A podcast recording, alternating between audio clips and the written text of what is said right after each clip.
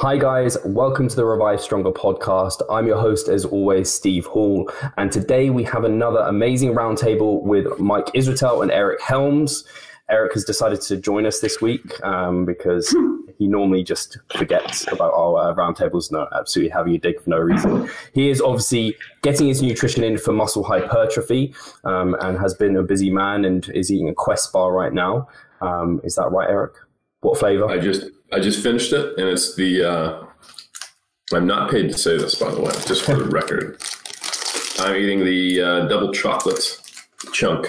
Classic. Oh, Mm. is the Yeah. chunk classic? No, the brownie's classic. I thought uh, Chunk was classic as well. So like an old So the the the original one is is just a straight up brownie. The chunk is like I will see your brownie and up you chunks. Chunks You are the better ones anyway. You could shoot the brownie Yeah. one out of a fucking grenade launcher and kill people with it. That's how hard it was. Yeah, the uh, the chunk one it's better than that. It's got a little more. Well, they're all better than that now. I think that was Yeah, for sure. yeah. So, guys, I don't know which one of you wants to start in terms of. I know uh, Abel did a brilliant podcast with you both on the Sustainable Development podcast or Sustainable Self Development podcast um, about kind of surplus rates, rates of gain. And rather than kind of go over all of that again, I want to direct the listeners to that podcast because you guys went over it in so much detail and it was fantastic. What I did want to ask is whether either of you have had a change of perspective on that, or if you've kind of revised any of your thoughts. I know both of you are deep in kind of um, book writing at the moment, uh, which is super exciting. So I didn't know if anything there had changed for either of you. So I don't know if Eric wants to start on that. Sure. Um, yeah, I think the the big one, and I think the reason why, I, I, and Mike may correct me if if he uh, doesn't agree with this, but we're on the same page, but there's there's a difference in terms of what kind of magnitude we suggest. Um, largely because there's a dearth of good, solid evidence in this area, and uh, that's something that we're trying to. I don't haven't changed my opinion on it because I think with what data we have. Um, that's what I use to model rates of weight gain. But um, I am working with uh, Gary Slater, Juma Iraki, um, Brad Dieter, and uh, on, on a review paper on this. And then I'm also working currently. This is going to be a while before this is done, so I don't want to plug it too much. We're actually collecting data on uh, on weight gain. I'm doing that with some of my uh, students and colleagues at AUT, along with uh, we'll have analysis from James uh, Krieger and then Brad Dieter is helping out on the nutrition side. So we're hoping to actually get some data out there to better inform us. But um, right now, we know that uh, being in a calorie deficit suppresses um, muscle protein synthesis rates, the max you can reach. Um, so that's probably not a good idea for, for putting on muscle mass. Uh, we also know that recomps can and do and regularly happen, especially in untrained and recreationally trained lifters. Um, you can just tell them, hey, lift weights without giving any kind of intentionality to, to a surplus, and they will put on robust amounts of lean body mass. But it's almost just a math equation. You know that stops working eventually. Uh, like if you are metabolizing body fat, producing muscle mass, once you get down to like the low end of your, you know, quote unquote settling point range of where everything's physiologically working normally and healthily, you're probably going to get a little hungrier, get into it. Like you won't just recomp for forever. You won't just be like, oh my god, I got shredded and I'm jacked one day. Um, man, I wish that would be so cool if that's the way it worked, but uh, it doesn't. So there's probably at least a point when you have to put yourself into an intentional surplus, and it does seem that rate of weight gain slow down. Uh, the most relevant study we have is uh, is Garthe 2013, at least I think, um, when they compared a couple different groups for a period and the group with a much larger intentional surplus didn't gain significantly more strength or uh, muscle mass, but they did gain five times the fat mass. So those are kind of the, the, the ranges I use, and I suggest faster rates for people who have a lower training age who are further from their ceiling, uh, but they're in the the realm of like one percent of your body weight per month is kind of like standardized recommendation, and then maybe a little lower, a little higher depending on the individual. Cool. Uh, Mike, is there anything you want to add to that or any different and kind of summarize your perspective on it? Yeah, I'm like very skeptical of Eric's upcoming study because you know who's funding these sorts of things and what do they have to gain? You know, actually, we do have funding. From uh, follow the money. you know, the best That's part weird, is so we actually have multiple funding sources. Uh, that's how in deep we are uh, to, to the man or the, or the men or, and the women too. I think they're large organizations. So Legion Athletics is funding us to do this um, primarily, and then we also have some assistive funding from Renaissance Periodization. Yep. So Never heard of that company, but all I've heard about it is bad. Did you know that they actually make weapons as their primary source of income? wow, Do you support war, Eric? Is that what I'm hearing from you? uh, I mean that's the only logical conclusion based on what you just said. I'll let that critique speak for itself. I don't uh, you know. Um, but on a serious note, super highly anticipated study that's going to be super fucking awesome. Um, and like Eric said, there's really, really is a dearth of evidence directly examining this stuff, and particularly on folks to which this applies the most. Sort of uh, people who are intermediate, not necessarily advanced. I just, I just want some real good data on intermediates. You know, like two to three years to six or seven years of lifting, good hard lifting, folks that follow a diet, train hard. Um, a lot of the stuff, like, uh, so for example, some of the studies on, um, they'll take regular athletes in one season, a volleyball player, soccer player, or something like that, and they'll overfeed them by a pretty aggressive amount of calories, and the other group gets a pretty reasonable surplus. And they do like their, their resistance training is in the context of sport training as well. So already the anabolic signaling is not going to be maximized. And also the resistance training total volumes are usually just like, very unimpressive in many of these studies. It's like, Jesus, you're barely doing anything. Of course you're going to get super fat if you load up on calories like crazy. Um, and you know, it's just sort of by no means clear how dedicated they are to training, how sort of how much they're actually doing. And uh, you get some info from these studies that's just a very good start, but it may not be super informative uh, and, uh, to make like really, really good, solid recommendations. Uh, with that being said, I think it's, it's very clear that as you get to very high levels of calorie intake uh, surplus, the ratio of muscle to fat gained starts to become interesting in- insofar as that it becomes just kind of like I'm just going to get fat and that's the plan. Um, it, every single analysis I've seen, there is still an advantage to raw muscle gain. The more calories someone eats, the more muscle gain they get. Um, but the incremental uh, bonus with doubling calories is sometimes like you get a tenth more muscle gain, which is real bad deal. Is you're going to have to diet that fat off at some point. Um, that being said, I think there's a middle ground there where trading off a little bit of extra fat gain for some decent muscle gain was worth it because fundamentally fat loss is so much easier than muscle gain. It occurs on such shorter time frames. And we, we used to, and Eric can probably speak more about this. He's a very, very adept at not just a history of bodybuilding, but the history of thinking about training. I think maybe 10 years ago, we used to think that muscle loss was something that just was always like on the lookout. You're always at risk for muscle loss. But ever since the sort of foundational stuff on myonuclear domain ceiling, satellite cell integration, muscle loss is, is just a little bit more difficult than we thought. Or put another way, you got to really mess some stuff up to get a lot of muscle loss. And even if you do that, the reconstitution of muscle mass after that, so long as you've had it for a while, it's actually quite rapid. So there's a little bit of an argument uh, to say maybe we shouldn't be super duper crazy conservative and try to limit fat gains. Maybe we should shoot for like a, like a decent middle road of fat gains, real good muscle gains.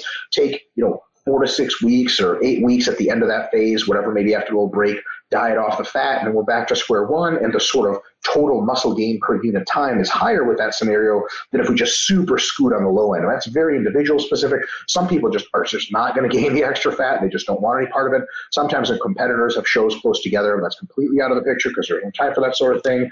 But with all that being said and considered, um, I think that my rates of muscle gain or rates of weight gain per week that I think are, are decent is anything between roughly 0.25% per week, which reflects Eric's 1% per month, um, and all the way to 0.5% per week.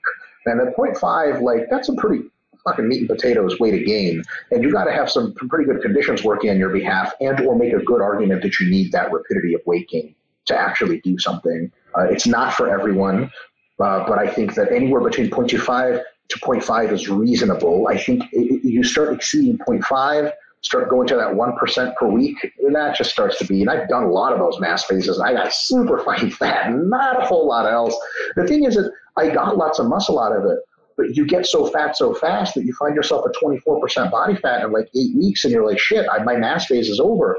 I think an eight week mass phase is all hunky dory, but it probably doesn't do a whole lot as far as letting you really retain a lot of muscle. So in the end, I think 0.25 to 0.5 is decent. I think when folks get I, I, think you know 0.2 is fine, 0.15 percent per week is fine. I think when you when you get lower than that, there starts to be a measurement problem where you're not even sure if you're gaining at all. And then you might just be recomping for two or three months, which is cool, but especially if you're advanced, you know, recomping doesn't work for advanced lean individuals to any extent that would be considered like a check mark. And then at some point, it's like, well, you pissed away two or three months because you had like uh, the, humidity in the air changed because the seasons changed, and all of a sudden you're holding a little bit more body water just than usual. And Your hormones take a while to reset, and all of a sudden you're like, oh, I've been gaining weight. You actually haven't. So I think there should be a um, at least a detectable version of say uh, to put this another way i hear folks will alter their calories like yeah i'm not gaining so well on uh, 2000 calories i'm going to go to 2025 uh, calories a day like what what are you talking about like you got to do at least 50 calorie increments probably 100 calorie increments as your basis of change just so you know you're having a meaningful and with that, Mike, do you, like Eric, skew to the slower end of the rate of gain for more advanced individuals, or do you not use that as the, the skew? Do more so use a different way to kind of whether or not you push more assertively or less assertively? I know it's a I small actually, range anyway. Yeah, no, no, yeah. So it's a very good question. I actually don't know the answer to that question uh, because there are potentially two ways in which this occurs. Individuals who gain muscle slower for whatever reason need to not push the pace as much because they'll just get really fat and not a whole lot of muscle. On the other hand, especially this argument could potentially make for more advanced individuals that they need that much more real, uh, clear anabolic signaling of high magnitude that is pervasive in order to wake them from their sort of static quiescent state of not getting more jacked. So if you're more advanced, you may need a sort of more extreme stimulus, both on the training side and on the diet side. For example, with training, if someone who is a beginner, you know, they say, "Hey, how much uh, should I train to gain muscle?" You're like, like, "Fucking barely," and you'll be fine. And as they get more advanced, you're like, "You're going to have to disturb homeostasis a bit more." And when someone's at Eric Helms's level, when they've been training for years and years drug free, I mean, Eric's got to do some serious fucking work in the gym. This is anything short of that's not going to progress him anymore, right? So I think at, at that point, there's a, at least some argument, some tentative possibility that really you got to really put an exclamation mark on anything you do to take yourself out of your settling points. Uh, and that might just come with the side effect of like, look, if as an advanced person you want to put on muscle mass, that means you're going to have to do mass phases that add up to several years instead of several months. You may have to take yourself way far out of your body fat range that you would prefer to be in. But, but people always want these solutions that aren't really solutions by making tons of trade offs. They say, well, I, I'm advanced, but I never want to get above 15% body fat, or I never want to mass for longer than three months and I want to mass at 0.1% per, per month or something, how do I do it? You're just going to get fuck all of nothing. And yeah, you look cool all the time, but you don't make changes. So mm-hmm. I'm not sure if the argument is you should go slower, and that's a very sensible argument to prevent excess gain because you're just shooting for a moon that's not there anymore. Or should you go at the same speed or even faster than usual and just just take the just take the uh, the bullet to the face on that one and at least come out of it with some decent muscle gains. I hope that makes sense to you guys. I, I would love to hear your opinions on on that and if there's any very clear argument against that other possibility of like a superlative stimulant. No, I think that's a reasonable hypothesis. I just don't think we just don't know. Um, like I wondered, does a larger surplus in a highly advanced person, like if we did some mechanistic studies to look at signaling and stuff like that, would it actually be higher? because we just don't know, man. Like uh, I um I was thinking back to my like so I, am now I'm going to rely on anecdote because that's what we got. Thinking back to my own recent experience where um, I took basically two months of 2016 all the way through uh, all of 2017. So we're talking like 14, 15 months to gain about 15 pounds. And that's that's like not fast, but it's also not slow. It was definitely measurable. And that was, and I did put on body fat, but it's also the first time I've made noticeable muscle gain in, in a while. Um, where I kind of was like, right, I finished my, my PhD data collection. There's a light at the end of the tunnel. I have the time to train six days a week again. And I'm going to eat until I'm full all the time, and we're going to get pizza once a week, kind of thing. So, um, and that was, uh, yeah, I, I, I wouldn't say it transformed my physique, but in that year and a half, I think I made more progress than the last three. So, and what was your stuff like in the last three? What was it? Just your inability to train a lot, uh, or were you pushing maybe slower rates of gain in the last three years, or something? I think it's a combination of a couple things. I was keeping myself in the 93 kilo weight class for powerlifting or 94 kilo class for weightlifting. Um, I was unable to train at certain points with the kind of volume needed just from time constraints from PhD. Um, and yeah, I think that those are the main ones. And also, I was going through periods where I was training very specifically for for powerlifting or weightlifting, to where uh, getting in the, the accessory exercises and the volume needed uh, wasn't really uh, feasible. So, yeah. Yeah, my own experience with using either or has been just allowing myself to be a little bit more assertive and not being worried about weight gain, having that kind of approach of not trying to attempt to gain at the least rate of fat gain has allowed me and allowed clients who maybe struggle with the idea of allowing fat to come on just to actually get more out of their gaining phases, um, whether or not it's just that mindset shift or whether it's down to the fact we're allowing for a faster rate of gain and that's leading to more muscle mass. Um, I'm not completely sure, but it's it's definitely helped in those scenarios.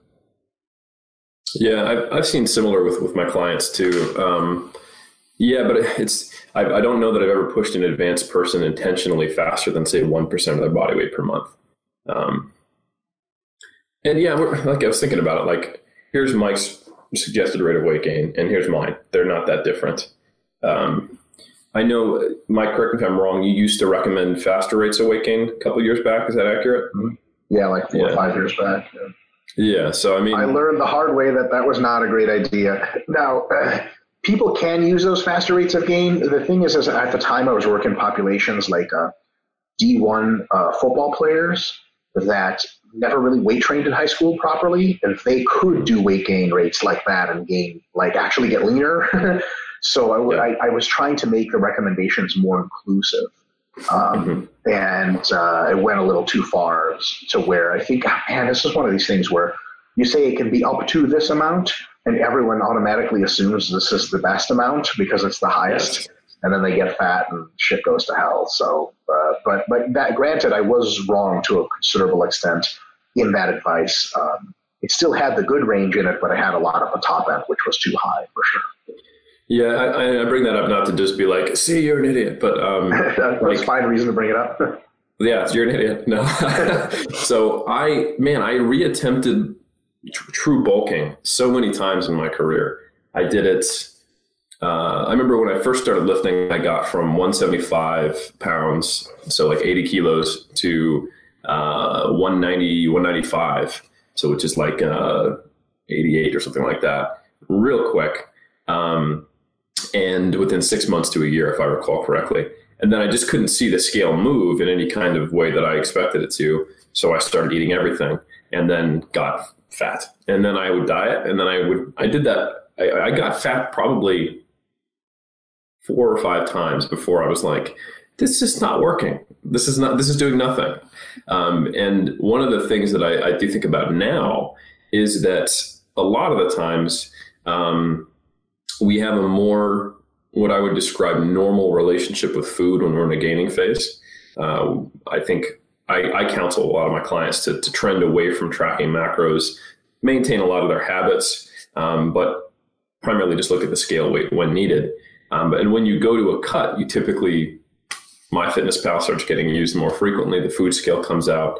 And I don't necessarily want my clients that frequently to uh, rely on external sources of, of feedback to know um, where their their uh, their nutrition should be, their body weight should be, because I think that can cause problems uh, in the long run. Um, I do think you can do mini cut phases by just being a little less full with each meal and using internal cues, especially after you've gotten relatively high in body fat because you just don't want to eat at all. And that's not hard not to do.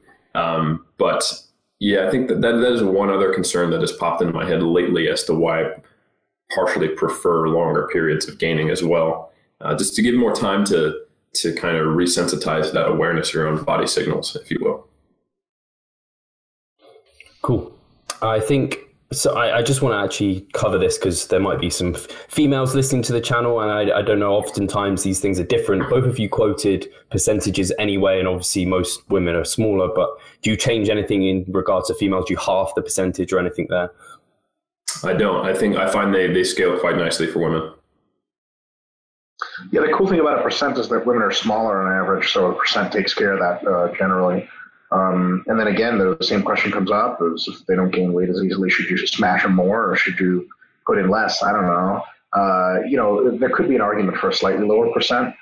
When we're talking about the bottom range being, you know, 0.15 or 0.10 percent per week, it's just giving any other advice to women is just uh, untenable from a measurement perspective. What are you going to do? You say, you know, in four months, I want you to gain a pound. Like, I can't even gain, I can't reliably tell you I've gained a pound at any point. That's just not within the average Walmart scale doesn't do a pound error, you know, like who, who the hell knows? So, so I think those, those general ranges uh, definitely apply to females, but you know, maybe uh, there's fewer females that can do a 0.5 uh, situation.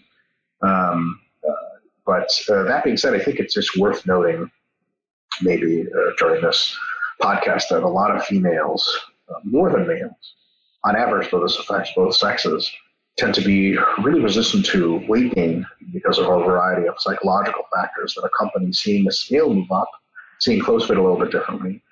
And at RP, we have to do a considerable, uh, considerably more to female clients to sort of coax them into actually being okay with gaining weight. So a lot of people will say, I want to gain muscle. I say, okay, well, here's the most powerful way to gain muscle is to make sure you start out pretty lean, and then you gain weight. And they go, okay, pretty lean, got it. Gain weight? What are you talking about? And they're like, well, the way new things work is that the new things have weight. So you have to increase your weight to have new things. Like we can't really make a skyscraper taller in any effective way by not bringing in extra bricks from somewhere.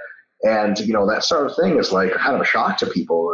A lot of females, you know, they weigh like 120 pounds and they'll say, I want to be like jacked. I want to look like a figure girl. But well, all those girls weigh 135. And they're like, 135? Like, yeah, and they all mass to 160. They're like, 160? And you're like, well, okay, I shouldn't have said all that up front. Let's try to get to 130, see how you feel. And another cool reminder for females is, look, you know, if you gain at like the 0.25% per week, geez, you know, one pound a month, no one's even going to notice that. You're not even going to notice that. Like, it'll look damn near the same month to month. It's going to be so slow that you'll be used to your look and if six or eight months later you find that you're a little pudgy, you're like two month easy diet away from getting back to as lean as you ever were and keeping three or four pounds of muscle with you. Like it's not the end of the world. We're not talking about becoming Jabba the Hutt. But I think that reminder has to be thrown out there because a lot of folks, man, they're just not interested in gaining weight or any fat whatsoever. And they're, they're looking to do any kind of quirks where they can avoid it. And, you know, if you build a program on quirks, you're going to get a quirky program that doesn't work all that great. Brilliant so I think that was well covered, and I don't know if we want to go into. I think you may have covered it quite extensively on Abel's podcast in terms of obviously we can't just gain forever. Even on a slower approach, there's going to be a point at which we need to cut it off, um, just because we're going to become way over fat um, and not healthy. Do you guys have any different perspectives to what was outlined on Abel's podcast? Has any, have your views changed since then? Uh, I like to uh, to kind of kill the the P ratio, what I consider a myth, uh, at least in, in the kind of reasonable ranges where people talk about it. Uh, I think that's valuable because I know a lot of people who are like, well, I can't do a mass phase until I get to 8% body fat as a guy or like 16% as a, as a female. And I think that's actually quite harmful to, to have that perspective. Um, so just kind of the, uh, a little bit of a research history lesson, the whole P ratio and a lot of Forbes's work, it's all based in people who are either untrained and not exercising, or if they are exercising, it's not resistance training. And the idea is that uh, the correct observation of you take naturally lean people or people who are at a steady state of leanness or a steady state of high body fat and you overfeed them, uh, the people higher in body fat gain disproportionately more body fat. People who are naturally lean, starting lean, uh, gain disproportionately more uh, lean body mass. But these are not people who are lifting weights. Um, and the concern about insulin resistance among people who lift weights and are constantly having substrates go in and out of their muscle because they're depleting it from lifting. Um, I can almost guarantee you that unless you have a family history of insulin resistance, uh, you are not insulin resistant if you lift weights multiple times per week. So uh, the nutrient partitioning affects any kind of um, protein resistance at a given body fat percentage levels in someone who lifts weights. I think the the body fat percentage where it becomes a physiological problem, it's pretty damn high. Um, and we've got some data to back that up. And we've also got super heavyweights who are stronger than, than 120s. And we have sumo wrestlers who carry more lean body mass than any other athlete on the planet. So I think, uh, I think the game changes a lot when you're lifting weights, but I totally agree that you probably don't want to start a uh, like a muscle gain phase higher than roughly 15 percentage body fat for a, a, uh, guy, or roughly say 23 percent for a gal. Um, and but that just because it gives you runway, you know, and then a guy can push it up to close to 20% and then diet back down. Gal just under 30% diet back down as well. Um, and yeah, I think trying to to push those limits more just becomes problematic from your goal is probably to either if you're recreational and but very serious, uh, it's to have a certain look or or be, have a certain level of performance, which either you won't have or won't be impressive at the body weight you get to, relative to being a little lighter and probably just damn near just as strong. Um, and if you're a competitor, it's it's, it's all got to go at some point. There's no way around it. Or you've got to make a weight class cutoff. So unless you are super heavyweight and you don't mind walking around at a higher body fat percentage, then you're going to have to figure out some logistical issues around around just putting on too much body fat. Go for it, Mike. If you've got any kind of thoughts on that as well. Sure. Um, I think that the P ratio stuff is definitely missing a real big piece of, of direct um, experimental design where you compare individual subjects to themselves and uh, track uh, progress with relationship to body fat. It's going to take uh, more than a few well designed studies to really nail that down and, and, give us exactly how much difference we can expect, um, if any, because, you know, one real interesting observation about the comparing lean people versus fat people. Well, maybe the reason people are those people are fat is because they have really shitty muscle building genetics and really good fat gain genetics. And the reason the lean people are lean is the opposite. And of course, when you feed them lean motherfuckers, they're going to gain a shitload of muscle. They just don't lean fat all that well, um, and vice versa. So we could just be seeing a comparison of individuals and trying to infer a comparison. Because the real pertinent thing is an individual at various points in time in their own development. That's what we want to infer. It's difficult to infer that in a strict statistical statistical sense from comparison of, of two different individuals. Um, that being said, there is some pretty good physiological rationale of why incrementally higher amounts of body fat um, at uh, anywhere from contest shape to roughly 10% for males, uh, incrementally higher rates of, or amounts of body fat probably making more anabolic uh, for muscle and less for fat, and then roughly between 10 and sort of 15ish to 18 or something uh, they uh, were sort of and then north of 15 to 18, the more body fat you have, you probably just, at first to a very small extent, start to not have the best muscle to fat ratios. Um, insulin resistance is a spectrum variable. It can be cataloged on an index. It's not a yes or no. Um, and uh, the amount of estrogen uh, produced in your body is also a spectrum variable, with some estrogen actually being potentiated for muscle growth and strength improvements. But excessive amounts being uh, contradictory to that, especially just uh, they don't so much stop you from gaining a lot of muscle as they just gain you a shitload more fat if you have a lot of estrogen. Like you have a estrogen heavy steroid cycle, for example, but you, take a shitload of D-bol and Anadrol at the same time, you're not going to get not muscular, but you're going to get super fat too. Um, so that sort of problem kind of repeats itself if you're fat enough to get a, a lot of uh, aromatization happening. And, uh, you know, a high body fats cause uh, increased levels of uh, systemic inflammation, so on and so forth, is probably not very congruent to muscle gain, et cetera. Now, again, it's a spectrum variable where it's, you know, inflammation is not a zero or, or one kind of thing, it's in between. So, uh, with that said, because it's in between, there's like a sort of a, even if the, if the, let's say the P ratio stuff turns out to be valid, which I think it probably will be, but it could just turn out to be total bullshit. Uh, we always have to keep an open mind to that. But let's say it turns out to be valid the p ratio is a spectrum variable because it's based on spectrum variables. So how's it going to look? Well, it's going to say people ask this question um, to myself all the fucking time. I'm just being an asshole as a joke, guys. I love your questions. And it's not a bad question, but it's one of those things that's phrased as a, as a oftentimes as a fear-based uh, one zero cutoff question where it's like, okay, can you tell me the exact body fat at which I will literally wake up as Jabba the Hutt? Like I'll have a mastery of the Huttese language. all the all the Outer Rim trading lanes just Monday and Sunday. I was Ronnie Coleman. What happened, right? So it turns out that you know, is my reasonable estimate, I think, or my attempt at reasonable estimate is, you know, uh, if you get uh, anywhere from 10 to 15 percent fat, you're fucking golden. Don't worry about a thing. If you get uh, north of 15% fat to roughly, you know, let's say 17.5, I think you're fucking golden. You don't have anything to worry about. The only first tier concern there is like if you're going to compete pretty soon, you probably don't want to go north of 15 as a male because like fuck, how much are you going to diet off? It's just a huge pain in the ass. Unless you do a two-phase diet, which is cool if you plan for it, but if you didn't, like if you have a show coming up within 16 weeks, don't get north of 15%. You're just causing yourself a huge pain in your own ass. Um, and then up to 20%, I think is totally fucking reasonable for most people that don't want to compete right away. And it gives really, really good muscle fat ratio gains. And one of the huge benefits of that is going from 10% all the way to 20%, especially with a slow rate of weight gain, you're going to have to take some maintenance phases in there somewhere because you're going to have to just, there's too much training fatigue that's built up irrespective of your diet. Um, it allows you these really baller long-term mass gain phases where you build a shitload of training momentum, get super fucking strong, and, uh, and the strength is not the good thing. The strength is reflective of the fact that you're gaining a lot of muscle. We're starting to get inklings in the in the data that we've sort of suspected that muscle gain is actually a really long term process. I use the analogy it's akin to building a skyscraper floor versus pouring sand on a sand pile. Like it might take weeks to actually integrate any kind of muscle. If you stop training after weeks, it's all preparatory hypertrophy up until then, and it just goes away and it's like it never happened. Uh, so it, it, it's a really good thing to be able to gain from 10% to 20%. What I hate to see is people are like gain from 10% to 12%, pinch their first little loaf of fat, they're like, we're fucking done. Time to go back to 10%. It's purely fucking insanity. So make up to 20% is totally cool unless you're a competitor, and then you might want to go lower unless you plan for it. Um, arguments for males for massing to 25% start to become a little bit more tenuous, uh, especially if you're a physique athlete. If you're a powerlifter, maybe uh, those weight class considerations there. If you're super heavy, fuck it. it gives a shit. You're the man. You know, smoke your sausage cigars or whatever super heavyweights do and uh, live life. But it's one of those things like, you know, north of 20%.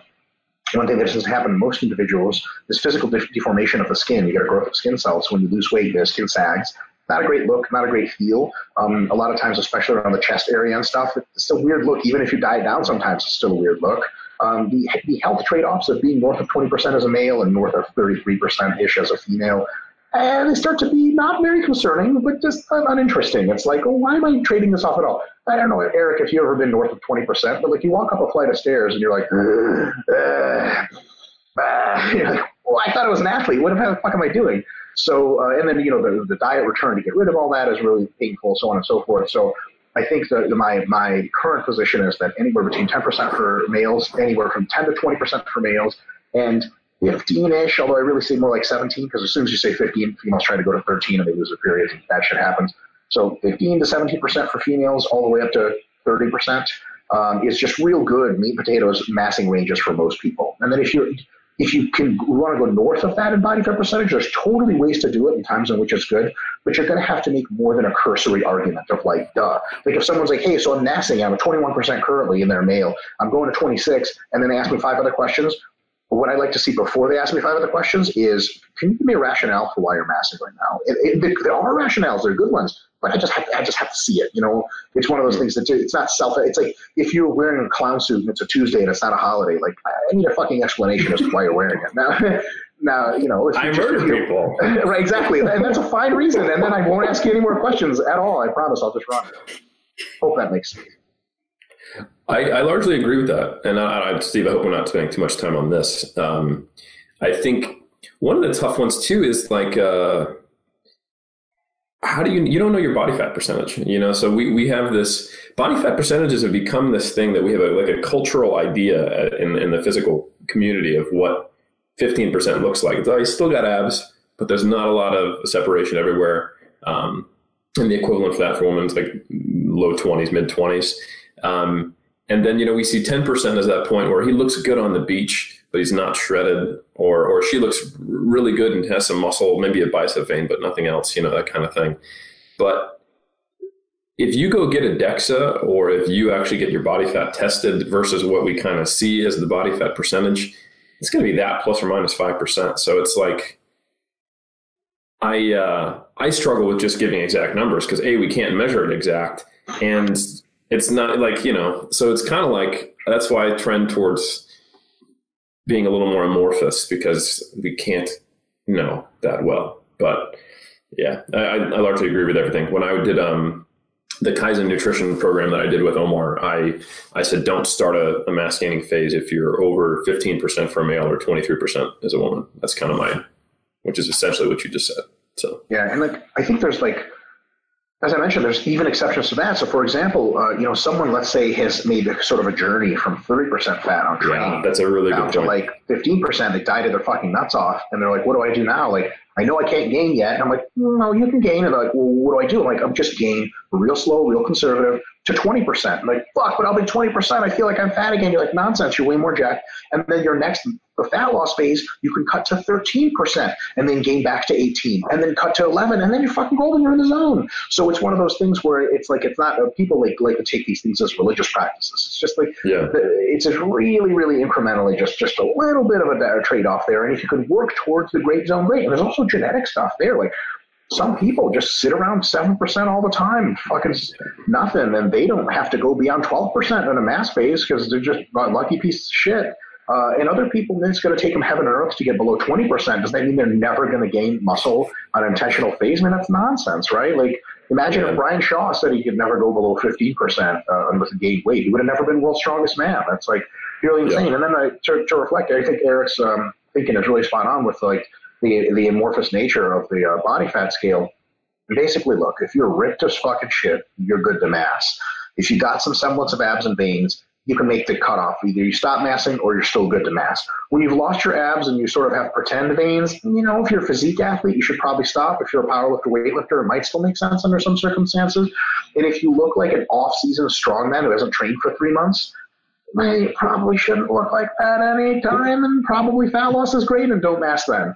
But that's kind of my cutoffs. You know, if you've still got some abs and veins going, you could fucking mass. When they're all gone, like when someone comes up to me and they sort of this happens all the time. They come up to me and they pull their shirt off, right? but uh, when people like you know like people ask me like at conferences, they'd be like, "Should I gain mass or cut?" I literally just go, "Let me see your abs." they pull it up, and if if there's like some outlines there and some little shit going on, I'm like, "Yeah, you could do either one." Right? Or sometimes they pull them up and it's like striated six pack. I'm like, what the fuck are you asking me for? And then another one is like you pull it up and there's like you could like pinch a fucking gnarly like there's just nothing going on there except body fat. You're like, you could mass, you could, but maybe be a little bit productive and better for your psychological health or whatever to just you know maintain for a bit, get stronger, do do another maybe eight to twelve weeks of just slow, steady, nothing crazy dieting. Get just a bit leaner, get in that zone where you start to see some shape to your abs, and then you can totally mass after that. I really like this discussion. I want to dig into it more because I think the listeners are probably really enjoying it as well. And we might just have to No, no, no. get you we guys have on to go to again. macros now. Before we go to that, something I've just been thinking of, and I have a couple of things in my mind, but I want to ask this one first: is if we are pushing, considering we've never been maybe obese or quite high in body fat, are there any concerns about going to those higher percentages and gaining potentially new fat cells? That's something people hear thrown around. Is that really a thing? If maybe you've never been up to twenty percent body fat and then you push a mass all the way there, are you now holding on to new body fat cells you may have not had before? And is that an implication you need to be concerned about? Probably not. I think that's another funny thing we do in the bodybuilding community is we talk about 20% body fat as a male like it's equivalent to having a 30 BMI. Actually, you might have a 30 BMI if you have enough muscle mass as a bodybuilder, but we discuss like getting above the teens as being equivalent to obesity. Um, and it's not. I think that that's that's the big one. Like um, you grab your average person who does not look overweight off the street, who's a guy, good chance he's between 18 to, to like 23% body fat, you know? Um, and then you can add eight to that number if it's a gal. So I, I, I don't have data to support this, but I would be surprised if gaining at the rates we're talking about, there's also a magnitude and rate of weight gain component to whether you're actually creating like new fat cells. Um, it, I'd be very surprised if we took the uh, the rates of weight gain we're talking about and the body fat limits we're talking about, and that that was creating these uh, scenarios where it makes it harder to get leaner next time or easier to gain body fat. And I think probably one of the strongest anecdotal pieces of evidence we have against that is that in my experience, um, most competitors get better at dieting over time. They don't have this supposed yo-yo effect where every season it's a harder and harder fight. I don't see that start to happen until they become like late stage masters competitors. where it's like all of a sudden there's there's true hormonal changes, you know, like they're approaching menopause as a woman or uh, their baseline testosterone levels as a guy have actually fallen substantially compared to when they were competing in their 20s. Uh, they just can't train or do as much cardio because joint pain, stuff like that. Um, and uh, like, man, like it, it, a commonality. If you look at like the Masters One division in most uh, bodybuilding shows, those guys are getting more lean than than like say the novice class. You know, they're they're they know what they're doing. They've dialed their shit in. And I think if there was truly this scenario where, uh, especially with Masters competitors, because they've been around a while when the bulk cut was standard. Um, I bet if you asked more than half of them, they've pushed their body fats up quite high and done it fast, and they've been on the seafood diet many times. Um, so I figured if the first half of my career was was that, and I was in the 2000s, these guys are doing it when I was a kid. So um, I would be really surprised if it was a problem that mattered because it doesn't seem to matter, at least in the drug free folks who I, who I look at. So that that's my take on it. I don't know. What do you think, Mike? I think if you start to get to the level of uh, skin deformation, you're certainly putting on fat cells almost by definition because there has to be more of them to make that much more skin. And then those folks tend to uh, struggle a little bit more, not with the yo-yo effect exactly, but with uh, it's very easy for them to get back to their old fat ways because they have more fat cells, so on and so forth. Um, but I think that anything in the under 20% range for sure for males, under 27% for females, is not something that the, even if it happens at a small physiological level, it's just not going to be a real world concern. Um, it, it, it's one of those things like, oh, I hate to talk smack. No, I don't. Um, I think it's like uh, something that came out of like the body recomposition forums, like Lyle must have mentioned it in like half an article at some point that you gain new fat cells when you gain mass. And it just paralyzed with fear a ton of his followers, very well meaning people that um, were like, there's no way I can gain any fucking weight it's just fat cells add. I'm pretty sure I'm going to wake up speaking Huttese again, knowing the trade routes. And um, oh, it's just, oh, oh, oh, oh, no choco. Here comes New Zealand, Noni. Um, so if he says that, something. You're, yeah, you're fucked, man. People are looking for you. He knows your location, so there'll be bounty hunters soon. so in any case, it's one of those things where it's like, yeah, you know, like the gain in fat cell stuff is certainly not taken out of data on bodybuilders or or any kind of realistic transformation. I mean, if it's theoretically possible, it happens in animals. But usually you got to get pretty fucking fat to do it. And you don't have to get fat to do it at all, but to do it in a way that matters a ton, you got to get pretty fat. And like Eric said, you know, I remember at one point I was afraid of exactly this. I was like, dude, if I keep doing these mass gain phases, I'll just get to harder and harder to get lean. And as I competed more and as I got leaner and leaner, even without competition, I that getting lean is so much easier than it ever used to be. And where are these fat cells to push back against? Um, it just never showed up. So even if it happens, I just don't think it's a huge reward concern for people. Now, if you're trying to gain 25%, 30% as a male, 40% body fat, I think you're going to run into some problems there, but there's going to be other problems too that magnify the situation.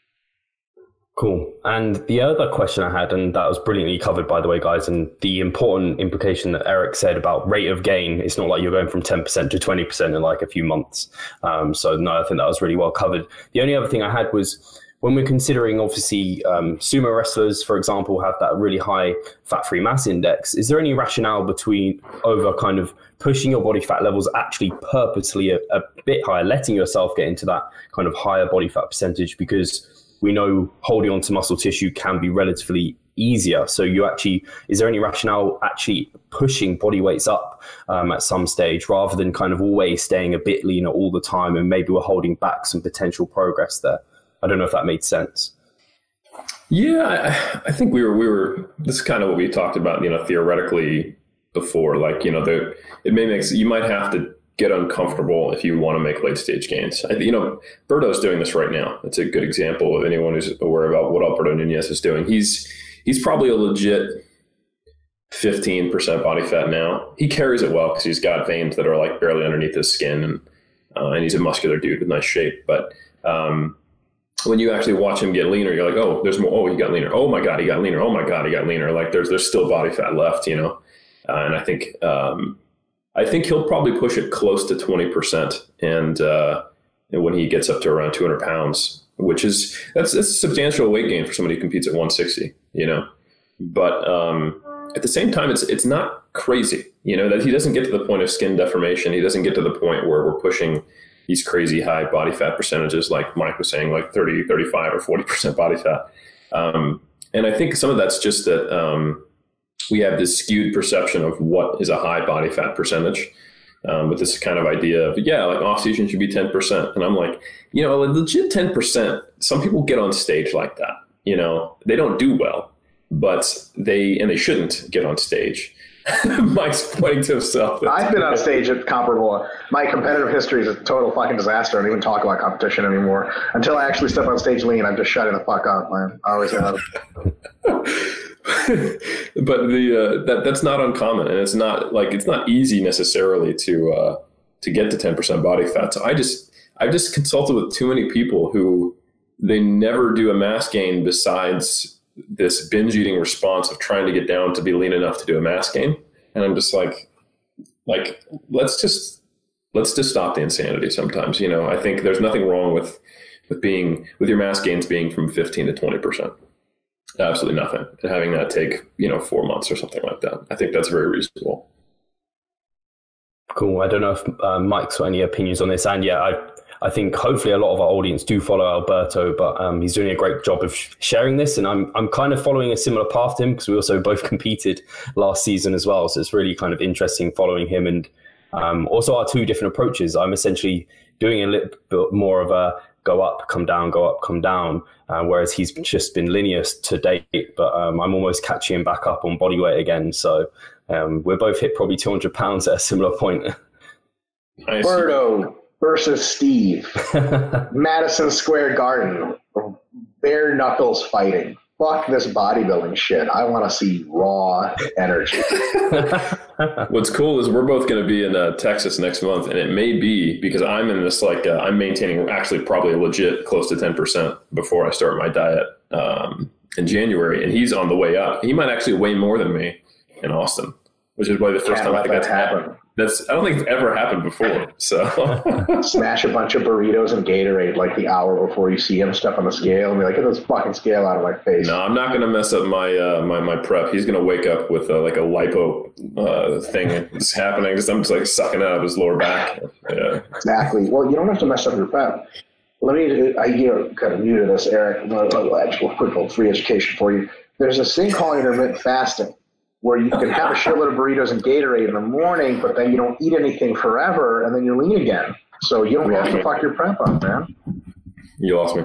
There's tons of great bodybuilders that do fasting, including, you know, those really good bodybuilders that fast all the time. They're great.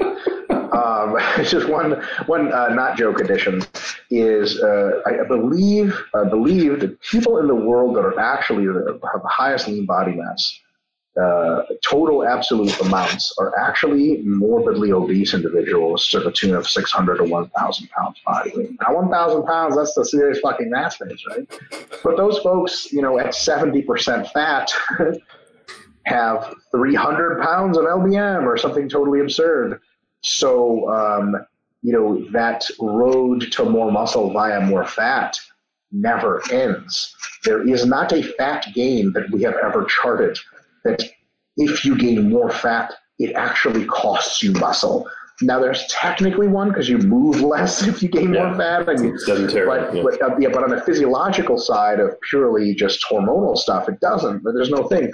So that, that idea of let's get sumo wrestler big to put on muscle has to be traded off with how long, how hard will the fat loss be, how much skin deformation will there be, how much hormonal fucking there will be, yada, yada, yada, yada, yada. And, and the trade off past 20, 25% for males, 30, 35% for females just doesn't make a whole lot of sense. Although if you want, and, and that's the temptation, that's what's they call the dreamer bulk or whatever. Like if you're a super heavyweight, just keep gaining weight. You will keep getting stronger, I promise, except for your deadlift, is going to go straight to hell. But your bench will go up, your squat will go up, you'll be the man. It, it's just, it's one of those things where, yes, there is a lesson to take away that at times you can eat a lot of food and get a little heavier than you wanted, and it will cost you, it will benefit you more muscle than you would have gained before. But that benefit has to be traded against the cost. If it's worth it, great. If it's in your plan, great. If it's not, then you know it's going to be a road to nowhere. Um, and another thing, real quick, is depends on where your settling point is and what kind of natural eater you are. You may have to get uncomfortably full on purpose, even to maintain the Eric Helms rates of gain. So if you're at 0.15 uh, percent per, per month, which is you know supposedly easy, like once you weigh 240, your body doesn't want to be anything over 200. To get to 245, it could mean heaven and earth. Like for me to get, I gained this past uh, mass phase, I gained from 250 all the way up to 265. It took me like six months to do.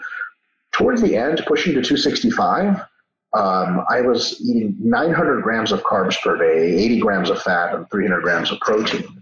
And I switched to almost all liquid meals because I couldn't actually eat fucking solid food. I had one solid food meal a day. Um, everything else was mass gainer shakes and Gatorade and stuff because I just couldn't eat anymore. I look at food, I, I, forgot why. Like people like pizza, pizza, and there's these commercials of people eating pizza. I'm like, why do people find eating enjoyable? I don't understand.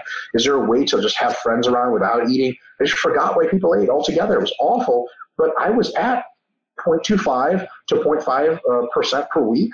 Um, towards the end, I was for sure at 0.25, if not lower, and I was smashing food in. So I think it has to be mentioned that even to maintain the normal rates of gain that are on the low end, when you get to all time biggest weights, you're going to have to push it. The thing is, most people don't even know what that experience feels like because of what Eric said. They yo-yo close to stage weight and they say, fucking mass gain, brother, I can eat. Trust me, I can eat. Like, shut the fuck up. Anyone can eat between 3% body fat and 10% body fat. Everyone's an eating machine. You're not fucking special. If you are uh, at your highest weight ever and you want to go five pounds above that, that can take, especially if your weight's higher and you're not a big eater, it, that can take heaven and earth even to get those low rates. So it's one of those things that I think there's a ton to be said. It's absolutely uh, super important to mention that a more intuitive, connected form of eating that just eat plenty of food, stay nice and full, and you'll gain all the weight. It works for 95% of everyone in every case. There's a 5% there that would especially they push to new heights where you're just going to have to smash food on purpose, even for those low rates of gain. Do you think that's there's some something to that, Eric? Absolutely, yeah. If you have to, I, I don't think most people need to put on that much weight that they're that uncomfortable. Um, and I may be playing the natty card wrong here, but um, it's not a common experience I see among uh, the, how big naturals might need to push and, and, the, and the amount of food you might have to eat. Because uh, I think shit, man, like if, like I said, you know, Berto's five six, and he's getting up to a peak weight of 200 pounds. There was a time he pushed himself up to 250, and that was an absolute crazy what? crazy thing he did. Yeah, he back in we're talking early 2000s, he was 250 pounds and he was eating 8,000 calories a day. And this is drug free too. He, and he did it, well. It didn't look good. I got to 270 drug free, and I'm five six. And it, it probably so you chopped, understand. Oh yeah, it probably chopped five years off my life at least. um, I got more muscular, yeah. but was it worth it? Probably not. I should have stopped at 240 or something. Yeah, that's exactly what he would say. He was like, if I could go back, I would have stopped. He, he says 210. Yeah, yeah, that makes sense. Yeah, he was like, I didn't get any stronger after that, except for just like reduced range of motion on pressing, you know. So yeah. that's a great kind of example of when we talk about like Steve to your question of like should we strive to be sumo wrestlers sometimes in some cases.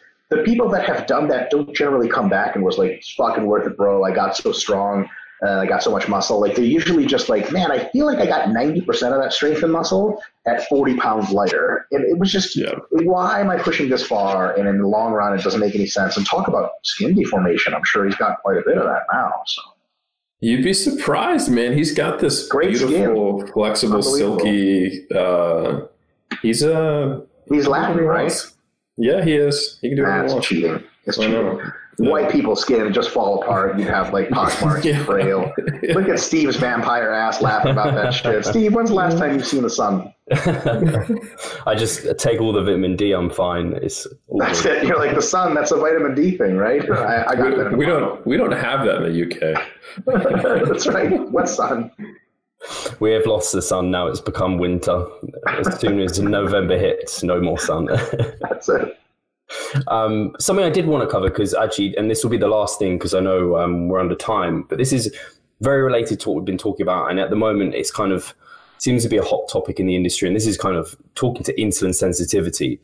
And I think Berto, for example, has done a great job of this. And I think you guys have done a great job of this. And I don't know if we've specifically spoken about on the podcast in that you're doing almost everything you can do by staying in these parameters we've talked about and weight training. Um, but there's a lot of ways people try and manipulate maybe different setups in terms of their nutrition on rest days. Um, they manipulate macronutrients. Um, they might take supplementation and talk about kind of just natural things. Have you guys, do you guys see this as something that we can do, or do we, is it something that is kind of minutia that maybe we shouldn't be worrying about?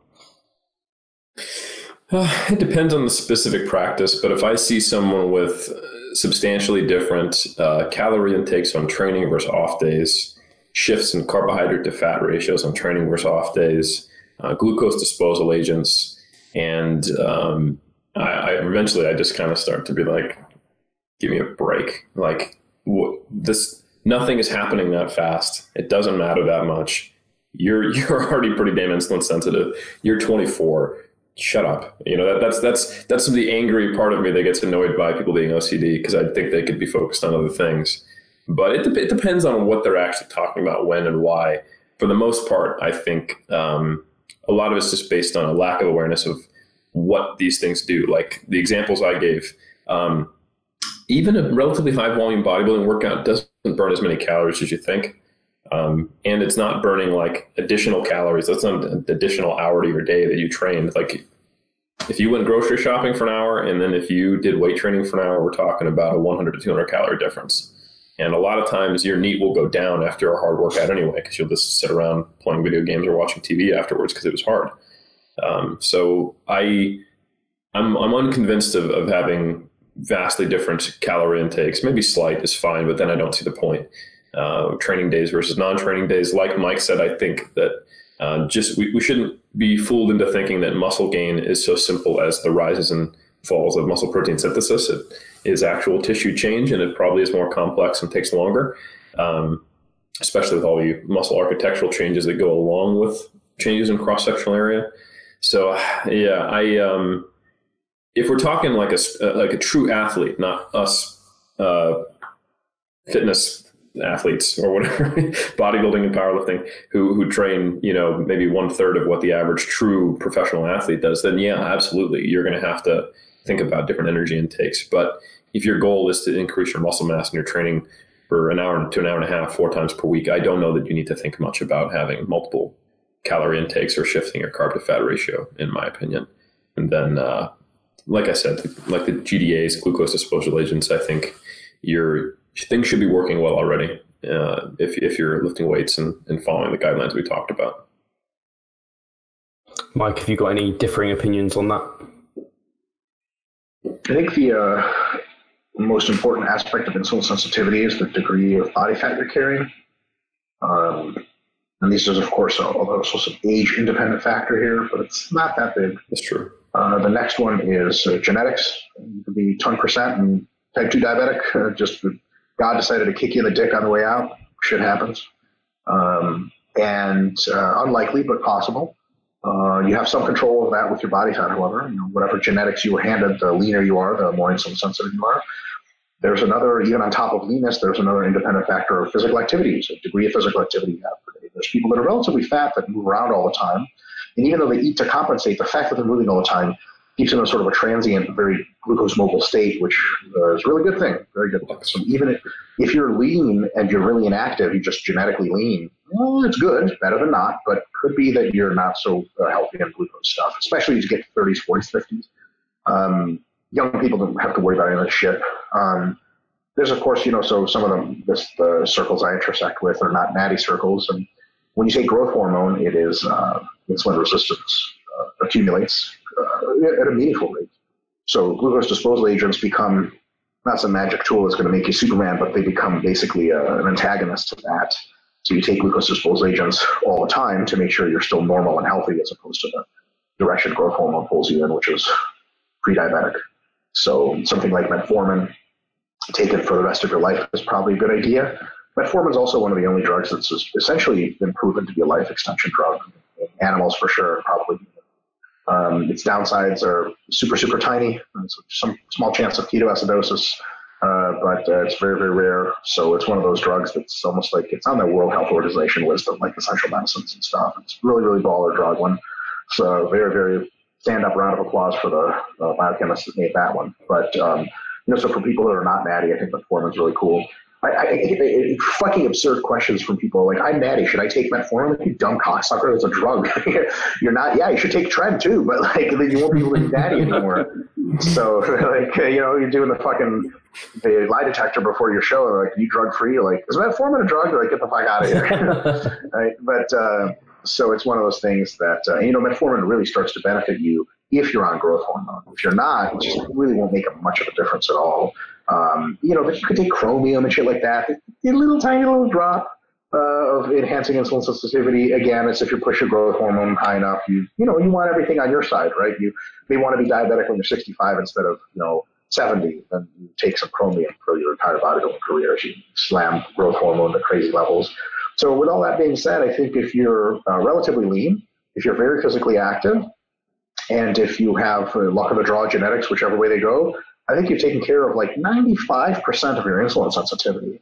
And all of the other stuff about how to juggle uh, carbs, fats, training, non-training, and that's there's got some there's other utilities to eating more carbs and less fats on training versus non-training days. Regard uh, insulin sensitivity aside, for example, you want to potentiate hard workouts by having a pre workout high carbohydrate meal. It's just been shown very well.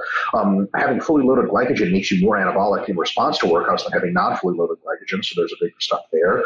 The sensitivity to glucose after training is a little bit higher, at least, especially if you train multiple times a day. That's a big deal. I mean, you know, you're not going to train twice a day and like have a workout not have carbs, then have another workout. It would be fucking stupid. And then on your off days, uh, you know, uh, can you eat more, just as many carbs? Yeah, sure. If you lower the fats and keep the calories uh, even, um, you can. Uh, uh, interesting thing that I used to believe, which is totally fucking wrong, is that eating a higher fat, lower carb diet made your insulin sensitivity better. It probably doesn't do that. Um, uh, the hilarious thing is if you read the rodent studies on inducing diabetes, uh, diabetes type 2 in, in rodents, the standard model is to overfeed fats. You would think like, what? The first time you ever read this, I thought the first time I ever read it as an undergraduate, I thought I read it wrong. I read it like I read two other studies and I reread the study and I was like, fat overfeeding causes diabetes. I thought it was a sugar thing. It's fucking diabetes. It turns out no. And there's nothing particularly magical about fat overfeeding. It's just when you gain a shitload of body fat, which is what it does, you will become eventually type 2 diabetic, right? So, um, so it's one of those things where people say like, oh man, I'm eating like gallons of fucking olive oil and peanut butter and on my off days and no carbs, I'm insulin sensitivity. You're like, you're not fucking increasing your insulin sensitivity. You might be by like a percent or something like that. And it's totally not worth it. Um, well, one of our main products at RP, the diet templates, they actually program plenty of carbs on training days and not a lot of carbs on non-training days. There's a very good reason why they do that because they're designed for eh, people who train between twice a week and six days a week to use them. We don't know how many days a week you train when we send your templates. So if you are eating six days a week of super high carb, high calories, but you train, train twice, you're just going to be a fat piece of shit after a while. But if you eat less carbs on your days off, then you can be, you know, you can adjust where you have two or three high carb days on your workout days. That just really means more calories because just reflective of a larger week of calorie burning, and it all regulates in that fashion. Now, can you eat lower fats and still have higher carbs, but just lower calorie on those off days to make up for it? You absolutely can. But usually people don't like to do that because eating lower carbs for short periods of time is relatively tenable. Eating lower fats is just fucking annoying. It drains the life out of your fucking diet. Like lower low carb eating allows you to have some lower carb, not zero carb, because that's another life draining thing, but low carb eating can really let you have like sausage and peanut butter and almonds and sauces and you just don't eat as much pasta and you're good. But like with low fat, high carb, you're just eating like a fucking bro 24 7. And it's that variety that's really cool. So you're going to have to do higher carb, lower fat. Yeah, right. Exactly. Like strawberries and skim milk and suicide diet. And it's just like, after a while, you know, you just don't want to eat like that. There's got to be some. So it's a cool variety thing to use where you do higher carbs in your training days, lower carbs in your non-training days, just to spice it up and eat some different kinds of foods and not drive yourself insane. It's a potential pathway to that, but it's not some miraculous thing that is done for its own sake. Can I say one more thing, Mike? Before how long have you got? Five minutes. Five. Unless your thing takes five minutes. That'd no, be an impressive speech. I just had one small thing, and that will be there'll be the argument that I have money, I want to everything. Bodybuilding is my life. It, is it worth buying any of the supplements like the glucose disposal agents or anything like that? Are there is there just they provide something for that person that just wants to put all their money into it um, because that argument Boy, will oh be used. boy. Well, I don't really know what people mean when they say things like that. The glucose disposal agents come in two different types, three. There's chromium picolinate, which is the worst glucose disposal agent of all time. It's really not even technically that. It's just an insulin sensitizer. It, it works a tiny bit. It's super cheap. You buy it at a pharmacy. You take it, it does dick. You can't measure shit. You won't see anything in training. But after 10 years, you might like be a little healthier. Great, check off list. That's type one. Type two is uh, GDAs that are available at GNC and other places that are just garbage, waste of your time. They're just probably Anadrol in a fucking pill, and you take it and you're like, I feel incredible, my sex drive is amazing, and I have pimples. Do GDAs cause pimples? And you're like, no, they don't cause pimples, you dumb asshole. Like, oh, I must be on steroids. Like, yes, you're on steroids. Don't take pills from random supplement companies. Like, you know, like fucking random cocksucker nutrition. Like, that's the name of the fucking brand. You're like, I, that's a brand I can trust. That's the same shit grandma used. You know, like, don't do that. And then the last category of glucose disposal agents, which are incredibly expensive. Usually, not always, uh, pharmacological agents. Um, uh, you know, you can go with glucose disposal agents, go all the way to uh, Trulicity and things like that, which are like uh, like fucking eight hundred dollars a week, but they like legitimately just like reverse diabetes. Unbelievable. It's like this unreal peptide they just fucking made, super advanced. You're not gonna buy that shit if you can afford it, dude. Fucking rock on. It's sweet. Uh, these once a week injections. like if you if you ran out of fucking hobbies and you want to inject yourself more for no reason, that's a great drug.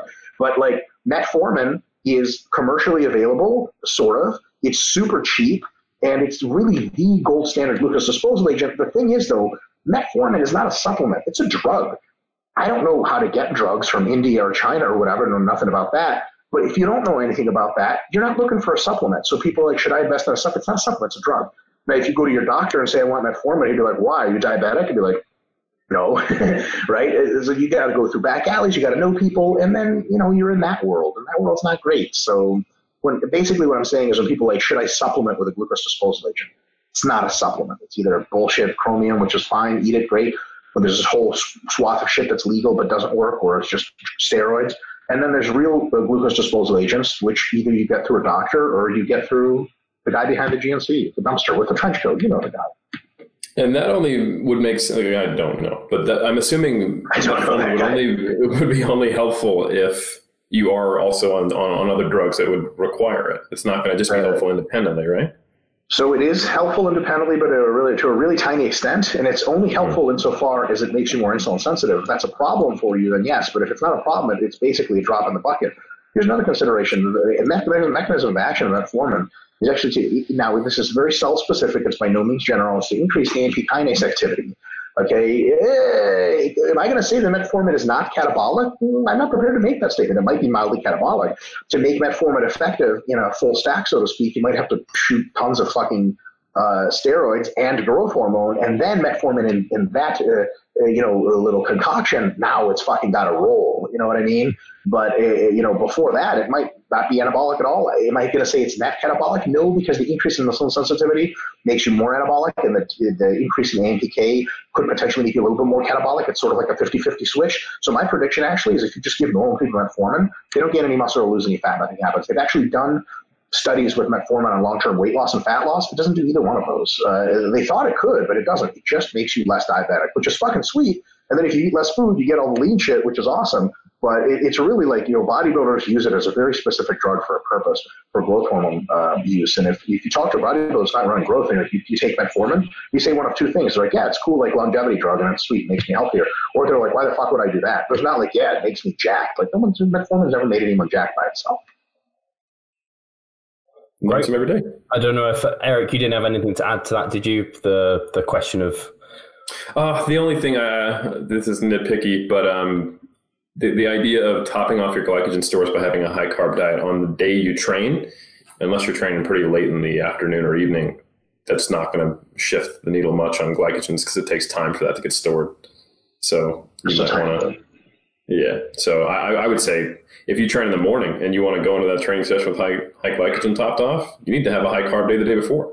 For sure. Uh, there is a pre workout carbohydrate, however, can, without topping off glycogen stores, uh, give you higher, more stable blood glucose levels and Yeah, thus potentially that's true. energy production. So there's multiple pathways there. I basically, when people are like, it doesn't matter when you eat carbs, I'm just going to go fasted into a workout or low carb. It's like, you know, if you choose, you might as well eat some carbs pre workout. You might as well eat some carbs post workout.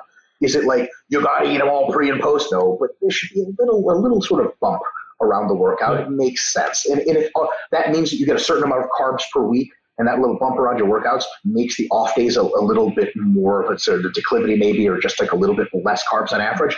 That's it. It's just because you get a certain number of weekly carbs and putting them in one place has to put them in the other. It's not like on the off days, if you eat high carbs, something terrible happens and you die. It's just that you took those carbs from somewhere and put them somewhere.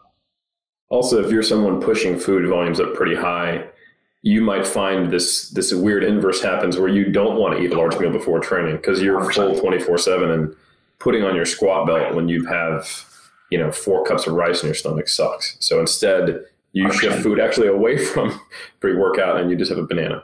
Uh, I've done that many, many times. I wouldn't even, I would take my mass gainer shake like hours before my leg workout.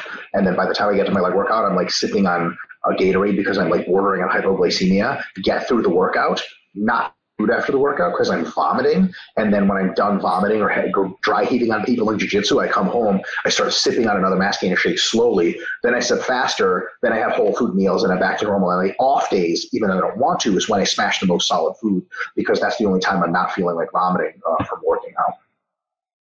There you go. Fantastic, guys. I think um, we can wrap this up and uh, let you guys on your merry way. And we'll have to organize another one. Hopefully, you're both still game for it. And we can talk more about kind of the other nutritional considerations that we want to get into. But thank you both. I'm sure the listeners absolutely enjoyed this. Um, and we will catch you all soon.